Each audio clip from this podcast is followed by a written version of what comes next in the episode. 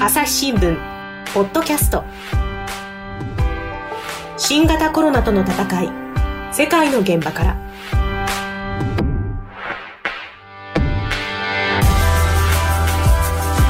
朝日新聞の神田大輔です。この番組は世界34カ所に散った海外取材専門の記者特派員からそれぞれの国の現状や取り組みを聞きます。今回の国はロシア。えー、ロシアといえばですね日本の隣の国なんですけれども、まあ、ちょっとあんまりこう馴染みのないところもある大きな大きな国ですよね、えー、寒いという印象があったりやっぱりあの何といっても特徴的なのがプーチン大統領。非常にこう特徴のある人ですよね。よくあの裸を見せてる人ですけれども。それからまあ日本との関わりでいうとやっぱり北方領土問題があったり同じく領土問題でいうとクリミアの併合があったりとそういうそのまあ割とですねまあ、こわもてな印象恐ろしやなんていう人もいますけれどもそんな国です。でそのロシアなんですが実はこう新型コロナに関してアメリカに次いで感染者の数が2番目に世界でも多い国になっています。5月21日現在で感染者の数が約30万人死者の数が約3000人ということでこれはあの相当多いんですよね。特に感染者の数は際立って多いそういう国です。そんなロシアと今日はモスクワと回線をつなぎまして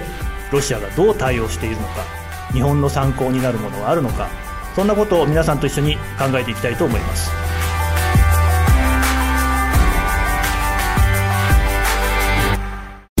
朝日新聞ポッドキャスト。新型コロナとの戦い世界の現場から。今回のゲストは朝日新聞モスクワ支局石橋亮介さんです石橋さんお願いします。よろしくお願いします。えー、何か音が聞こえてきましたけれどもこれはロシア語で何か話をしているアナウンスの様子ですかね。石橋さん取ってきてくれたんですがこれは何でしょう？これはあの、支局の、まあ私が住んでいるあのアパートのすぐそばにあるモスクワの、えー、スーパーの店内の放送なんです。うん、えっと、もう最近地下鉄やスーパーの中どこでもそうなんですけども、あの、店内では、あの、よその人との距離を1.5メートル以上保ちましょうとかですね、あの、マスクと手袋を必ずして入ってくださいなんていうことを、うんうん、あの、どこでも、あの、頻繁にアナウンスしてる、声を聞くことができます。なるほど。いわゆるソーシャルディスタンシングをしっかりやろうということを、モスクワでもみんな言っているということですね。そうですね。ロシアのソーシャルディスタンシングの距離は1.5メートルから2メートルっていうことになってます。ああ。その石橋さんですけれども、えっと、モスクワに赴任してどれぐらいになるんでしたっけ ?1 年半を少し過ぎたところになります。うん。ロシア語ができるんですよね。あの、学生時代からやっていたので、まあ、どうにか、はい、あの、生きていくことはできてます。なんでロシア語を勉強しようと思ったんですか？あの、私、あの、今年で43になったんですが、中学生の時にですね、うん、あの、どうもソ連という大きな国が崩壊したらしいというニュースを、ありましたね。あの、子供ながらに聞きまして、で、その時に周りの大人たちが、これからは中国かロシアの時代だと。うん、ロシアの時代がやってくるって言われて、うん、で、あの、どちらかを選ぼうとして、あの、ロシアを選んでしまったんですが、うん、しまった。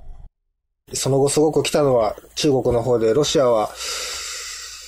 なんかあんまりパッとしないなという。まあまあまあまあ まあ、まだわかりませんよ、そこはね。えー、はい。ロシアがこれからすごく伸びるかもしれない。そこはわかんないです。はい。そういうという、まあ、そんな、えー、はい、そんなロシアなんですけど、今日はちょっとあの、新型コロナウイルスのことでお聞きをしていこうと思いますが、まずですね、冒頭にも紹介しましたけれども、感染者の数が30万人超えているっていうことで、なぜこんなに感染者の数が多いんでしょうか？えー、それはですね、あのー、まあ、ロシア政府の主張でもあるんですが、あの、うん、検査件数が非常に多いということがありまして、うん、あの、1日に、あの、20万件以上の検査、検査を最近はやっていてですね、あの、トータルではもう700万件を超えてるんですね。うん、えー、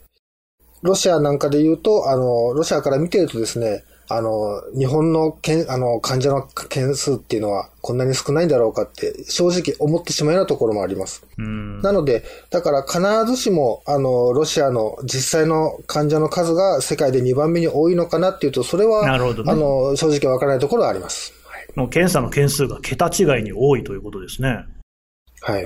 うん。その新型コロナですね、まあ、あの発症してから、武漢で見つかってからだいぶ経ちますけれども、ロシアではどんな経緯をたどって数が増えてきたんでしょうか？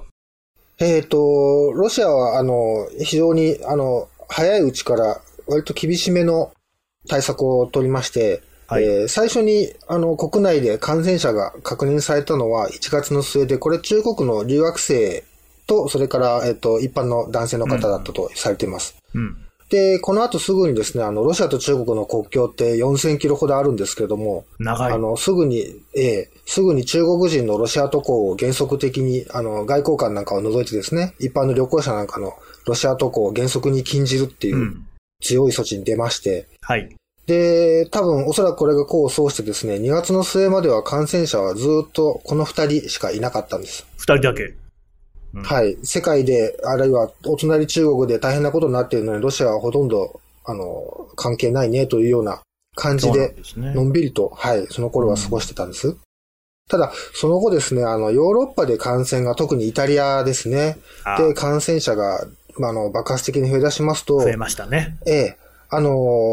ヨーロッパにあの旅行に行くロシア人非常に多くてですね、その帰国するヨーロッパから帰ってきたロシア、あの、ロシア人を通じて感染が増えて、月末、3月末になると、えー、2300人にまで一気に増えました。うんうん、ただこの時点ではまだプーチン大統領も2、3ヶ月で収束するんじゃないかなんていうことも、えー、言ってたことがあります。うんただ、ええ、ただ、その後4月、5月に入るとどんどんどんどん増えていてですね、5月の前半、つい数日前までは、連日、え1万人規模で、あの、感染者が新たに判明するっていう、え状況になってました。うん、連日1万人というと大変な数ですが、医療崩壊は起きていないんですか？ええー、あの地方の状況は正直わからないようなところもあるんですが、少なくともモスクワでは、あの、決定的なそういう事態にはなっていないようです。まだ病床も、あの、コロナウイルス感染者専用の病床もどうにか足りているようでして、うん、あの、周囲でも治療をしてもらえずに、あの、あの、放置されてしまったというような、例えばそういうような状況を聞いたことはありません。ただ、地方では実態がちょっと表に出てきにくいっていう、そんな話も聞きますが。そうなんです。あの、これは報道ベースになるんですけれども、3月にはですね、あの、南西部のカラチナドノっていう小さな町があるんですが、そこの公立病院に勤める医師がですね、あの、病院の人工呼吸器が足りないと。残り2.5台しか病院にないっていうふうに、あの、2.5? あの、点5は何ですか、はい、えー、インターネットで訴えたんですが、点5は、これ、故障してる分なんです。で、2台はすでに患者さんが使ってしまっていると。で、そしたらですね、病院の上層部がこの医師はデマを、あの、あの、喋っているというふうに訴えて警察にあの、届け出まして、警察の、あの、はい、警察からあの、捜査を受けるという圧力を受けたことがあります。で、結局、病院はどうしたかというと、あの、院内の医師たちにですね、あの、壊れた、あの、人工呼吸器を修理したり、それから手動式のですね、あの、うん、人工呼吸器を持ち出してどうにかしろと。手で動かす。病院にはそうです。で、病院には13台も人工供給器があるんだとかっていうふうになんか言い張ったりしたそうなんですね。誰が一体それ、あの24時間動かし続けるのかよくわかりませんが、うん、そんなような状況がありまして、で、なんでそんなことになっちゃってるのかっていうと、やっぱりそこはですね、あの、メディアで言われているのは、あの、そういった対応が後手に回ってる印象っていうのが国民に広がるのは、あの、政権にとっては非常にやっぱり都合が悪くて、はい、そういったことを、あの、例えば病院の院長なんかが喋ったら、あの、当然強い圧力がかかってキャリアが終わってしまうと。うん、だからそういうことを言えるような、あの、状況には、あの、地方の病院では特にですね、ないんですよという、そういうようなことが言われてます。物言えば唇寒しという感じですね。はい。えー、引き続き、モスクワ支局の石橋さんから詳しく話を聞いていきます。朝日新聞、ポッドキャスト。新型コロナとの戦い、世界の現場から。質問ドラえもん我が家の朝は質問から始まる。古代メキシコでのカカオ豆の使い道は？なんだろう身の回りのことや広い世界のことまでいろんな質問が毎朝君のもとへ。ママお金毎朝のワクワクが未来を開く。朝日新聞。